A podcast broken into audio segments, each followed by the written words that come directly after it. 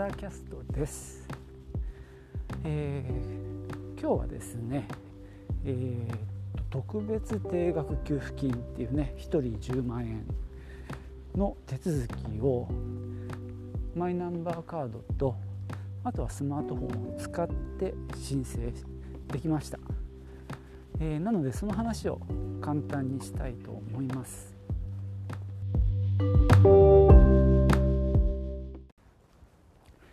えーとですね、申請に必要なのはマイナンバーカード。それからまあその、えー、パスワードですね。これ忘れちゃいけない。そして、えー、もちろんスマートフォンとスマートフォンにね、えー、マイナポータルアプリっていうのを入れる必要がありますが、まあ、これは申請途中でもインストールできますので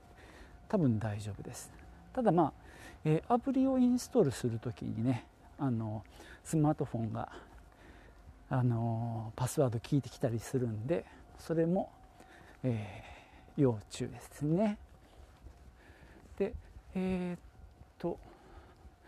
そんだけかな。スマートフォンにアプリが入っててマイナンバーカードとパスワード。でああとお金を振り込んでもらう。自分の銀行の通帳ですね。それも必要です。でですねあらかじめもし全部下準備しておくとするならば、えーと、そのマイナポータルあ AP っていうねアプリを1個ダウンロードしておく必要があります。がさっき言ったように途中でもできます。あとね銀行の通帳の写真を添付しろということを言われますのでまあ、表紙の写真ですね。あとまあカタカナも必要みたいなこと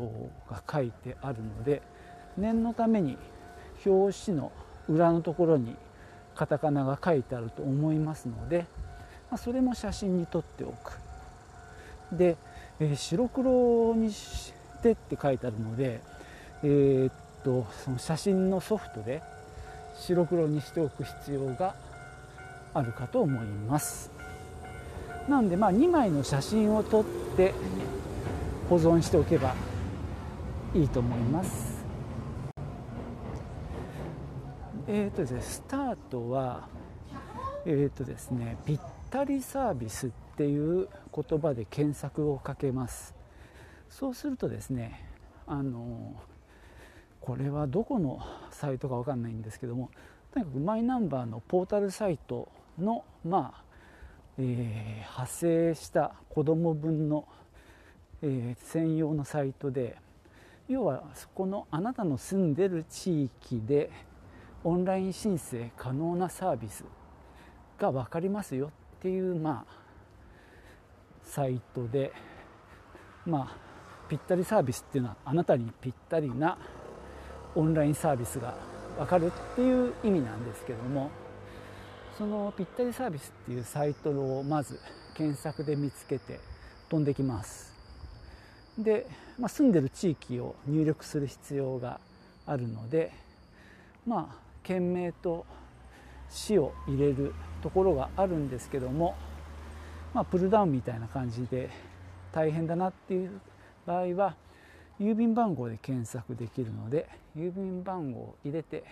で検索って押すとその住んでいる場所で使えるサービスが出てきます。なんか例えば引っ越しとかね、えー、出産とかですね。そういうのが選べるものはちゃんと表示されて選べないのはグレーで書いてあります。でまあ一番最初のとこにね一番上にこの特別定額給付金っていうのがまあ一番上に目立つように出てきますのでそれをチェックします。でそのチェックを入れた上で検索をかけると、まあ、検索結果にこの特別定額給付金が出てきます、まあ、ちょっとここはまどろっこしいんですけども要はこれでですねまだ申請始まってないとまだ申請できませんっていう表示がされますで申請できるようになってればその結果として出てくるのでその結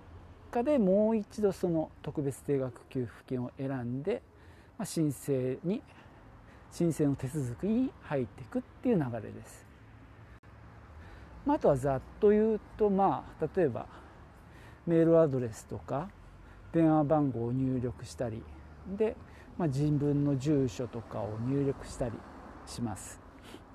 まあ、この住所の入力のところ申請者情報の入力のところで、まあ、マイナンバーカードを使うとそれを登録してあるのを呼び出したりできる、まあ、そんななんだろう小技もあるんですけどもそれをやってもやらなくてもいやまあやらなきゃ手で入れりゃいいんですけどねマイナンバーカードを読み取ればそれが自動で入ります。が例えばなんか郵便番号が入んなかったりとかですね。全部が入るわけじゃないので、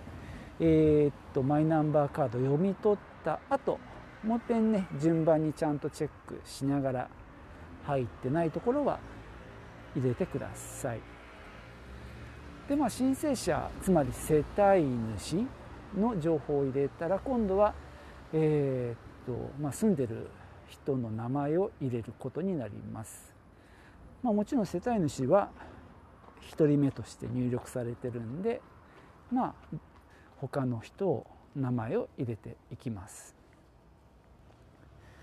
そして、えー、っと振込先の銀行口座の情報ですね。なんとか銀行なんとか支店普通で、まあ、支店番号とか口座番号とかを入れます。でそれに付随してその銀行口座の通帳のね写真も添付する形になってるのでえー、っと写真を、まあ、この場で撮っても十分間に合うんですが、えー、添付します。で進んでいって、まあ、確認したりいくんですけども最後の段階でマイナンバーカードが本当に必要になります。ここでですねあのマイナンバーを読み取らなければならない。で今まではねそのぴったりサービスだかなんだかのサイトから飛んでずっとウェブ上で処理をしてるんですけどもここでまあマイナンバーを読み取るっていう部分がアプリが必要になるんですね。で、えーとアプリをが、まあ、自動的に起動されますでマイナンバーカードの IC チップを読み取ればいいんですけどもここでねパスワードを要求されるんですよマイナンバーを受け取る時に設定したパスワード。これを忘れるともうアウトですね。でこの時ねパスワードが2種類あるんですね。えーとね、全部で4つパスワード設定しなきゃいけないんですけども、えー、3つはね同じでいいんですよ。しかも桁数が4桁かな、まあ、割となんか銀行のキャッシュカードのね暗証番号みたいなもんなんですけども。で4つ目が今回必要なやつでこれは6文字以上だったかな。とにかく長めのパスワードの設定をしなきゃいけないんですね。なのでそちらの、まあ、長い方のパスワードをここで入れなければなりません。これがねちゃんと、えー、認証がうまくいけば無事、えー、申請ができます。まあ申請が終わったらねえー、っとメールメールで、まあ、その申請の内容の控えが飛んできますあとまああのダウンロードもできるのでその申請した内容を自分のスマートフォンに、えー、ダウンロードすることもできます。まああのー、私自身は Android でやりましたでうまくいきましたしまああのー、妻の父親の方もあのそれは iPhone なんですけども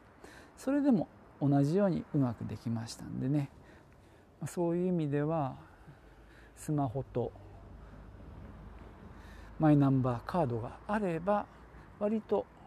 簡単に申請ができると思います、えー、チャレンジしてみてはいかがでしょうか。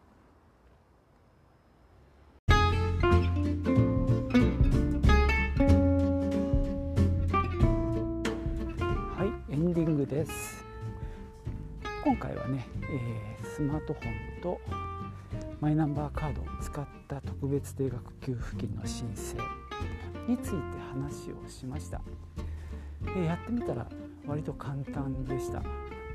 なのでまあマイナンバーカードを作ってよかったなと実感できるまあ事案でしたね。まあ実際もしこれがなければ郵送されてくる何かね資料を見ながらいろいろ手続きをしなきゃいけないわけで、まあ、ちょっと大変かなとも思います。なのでまあ私も割とスッとできたしまあねかみさんのお父さんの分もスッとできたので本当にこれはね、えー、マイカマイナンバーカード入手しといてよかったなと思いますまあねあの同じようにあの持ってらっしゃる方は是非チャレンジしてほしいと思いますでは最後までお聴きいただきありがとうございました Auf Wiedersehen. Tschüss.